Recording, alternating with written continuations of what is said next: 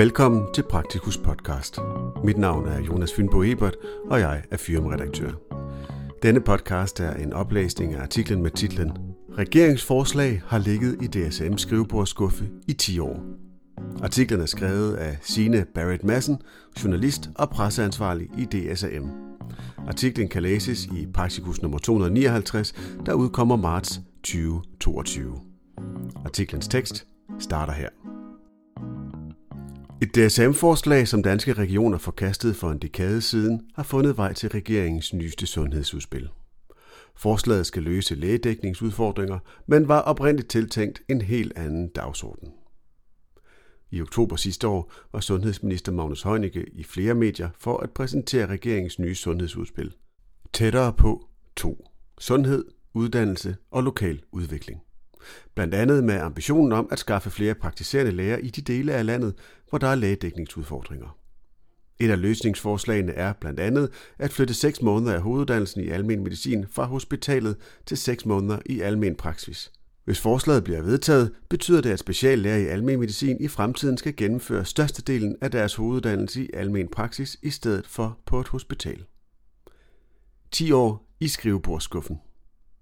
Selvom regeringsudspillet for lægemand er helt nyt, så er forslaget om ændringen i hoveduddannelsen i almen medicin velkendt for DSM's tidligere formand, Roar Mågaard.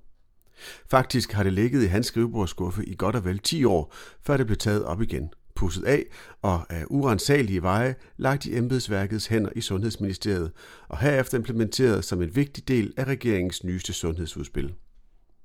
De færreste ved, at for 10 år siden blev selv samme forslag faret af bordet af danske regioner, og hvordan det hænger sammen, kan du læse i nedenstående. Vi skruer tiden 10 år tilbage, hvor Sundhedsstyrelsen bad samtlige specialer om at revidere deres målbeskrivelser. Et arbejde, som et uddannelsesudvalg i DSM og FYAM dengang gik aktivt ind i under ledelse af daværende DSM-formand Roar Mågaard. Efter en længere arbejdsproces beslutter uddannelsesudvalget sig for at fjerne et halvt år af hospitalstiden og lægge den over i almen praksis, så i stedet for to et halvt år på hospitalet blev det til to år.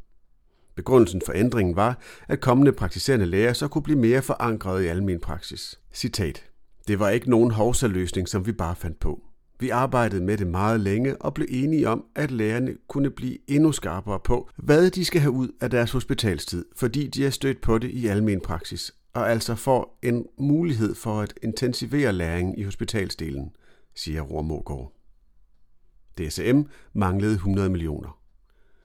Sundhedsstyrelsen godkendte første udkast af målbeskrivelsen, som udvalget præsenterede, og dernæst skulle planen implementeres i sundhedsvæsenet. Her støtte man dog på en afgørende udfordring. For når planen skulle indføres praktisk, skulle regionerne involveres. Rormorgård husker her tilbage på en kold, våd regnværsdag i vist nok november 2012, hvor han, Gunvor Lillevang, daværende bestyrelsesmedlem i DSM, Sundhedsstyrelsen og Danske Regioners uddannelsesansvarlige holdt et møde om de fremtidige ambitioner. Men mødet gik ikke som håbet. Citat. Her kiggede lederen af uddannelsesområdet i danske regioner på vores plan og spurgte så, om jeg havde nogle penge med. For nu vi gerne ville fjerne et halvt år for hospitalsdelen og lægge den ud i almen praksis, skulle der penge på bordet. Jeg husker ikke det præcise beløb, men 100-200 millioner, som altså svarede til den lønsum, lærerne ville oppebære, hvis de arbejdede på hospitalet et halvt år, siger Roar Mågaard. De penge havde DSM desværre ikke, og derfor blev den del af planen uændret indtil 2021 kattelem til regeringen. I regeringspartiets seneste valgoplæg fremlagde de et forslag om at løse lægedækningsudfordringerne ved at give nyuddannede læger en såkaldt tjenestepligt efter endt KBU. Tjenestepligten betød, at alle nyuddannede læger skulle tvinges til at arbejde i almen praksis i områder med lægemangel i 6 måneder. Et flertal i Folketinget stemte dog forslaget ned i april sidste år efter massiv kritik fra samtlige lægefaglige selskaber. På et tidspunkt får regeringen brug for en kattelem, da de blandt andet er gået på valg med løfter om at finde løsninger på lægedækningsudfordringerne, og de har ikke noget at sætte i stedet for den stærkt kritiserede tjenestepligt. Citat. Vi viskede dem i øret, at vi oprindeligt havde haft det her ønske, og at vi på den måde kunne skabe omkring 150 flere års værk i almen praksis.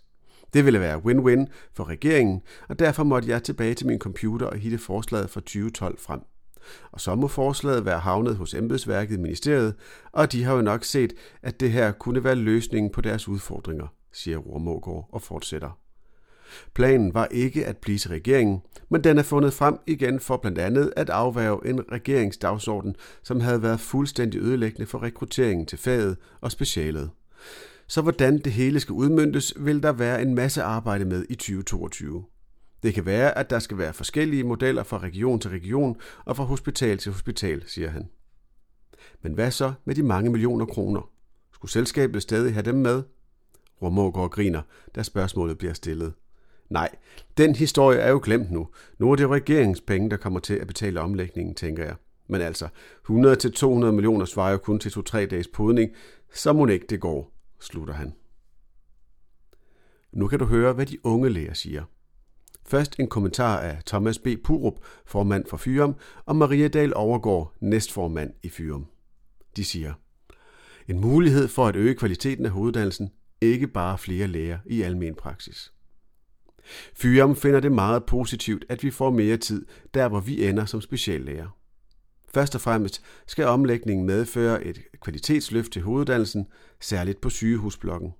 Men flere læger i almen praksis er en sekundær rigtig god gevinst. Hos nogle vil en afkortning af hospitalsblokken kunne medføre en frygt for ikke at opnå den nødvendige læring, men vi ser snarere omstrukturering som en mulighed for at rydde op og stille skarpt på vores uddannelsesmål. Fokus skal ligge på mindre vagtarbejde, sikring af relevante læringsmål til senere brug i lægevagten, bedre uddannelse i visitationen, flere og kontinuerlige ambulatorieforløb, flere fokuseret ophold på andre afdelinger og fokus på hverdagspsykiatrien. Det bliver selvsagt en omvæltning for hospitalsafdelingerne, men det er en investering i vores hoveduddannelse, som til gengæld spiller os skarpe i visitationen og samarbejdet i fremtiden. Den næste kommentar er af Lene Maria Ørts, uddannelseslæge i Region Midtjylland. Omlægning af specialuddannelse i almen medicin kræver omtanke. Regeringens seneste udspil vedrørende omlægning af speciallægeuddannelsen i almen medicin bør overvejes nøje. Som sundhedsvæsenet er opbygget i dag, synes jeg, det er nødvendigt med to et halvt års hospitalsuddannelse i vores hoveduddannelse. Det tager tid at få pusset vores specialistviden af.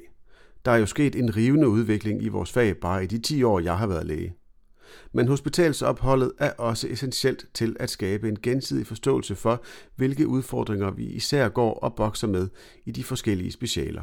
Alt sammen for at forbedre og styrke det tværsektorielle samarbejde på sigt. Så hospitalerne modtager nogle gode og relevante henvisninger, og vores hospitalskolleger får et indblik i primærsektorens kerneopgaver. En eventuel forkortelse af hospitalsblokken fra 2,5 år til 2 år vil kræve en omfattende omlægning af vores nuværende ophold. Helt ideelt vil det kræve mere fokuseret ophold med fokus på at tilegne sig praksisrelevant viden. Det er sundhedsvæsenet ikke klar til at honorere. Det vil blandt andet kræve, at vi har mindre vagtarbejde, indgår mindre i driften, og har mere ambulatoriearbejde, mere uddannelsestid. Men modellen med kortere ophold vil kræve, at hele sundhedsvæsenet investerer kraftigt i vores uddannelse, hvilket er en god investering, mener jeg. Og det er nok ikke realistisk i det nuværende sundhedsvæsen. Artiklens tekst slutter her. Artiklen kan som nævnt læses i Praktikus nummer 259, der udkommer marts 2020.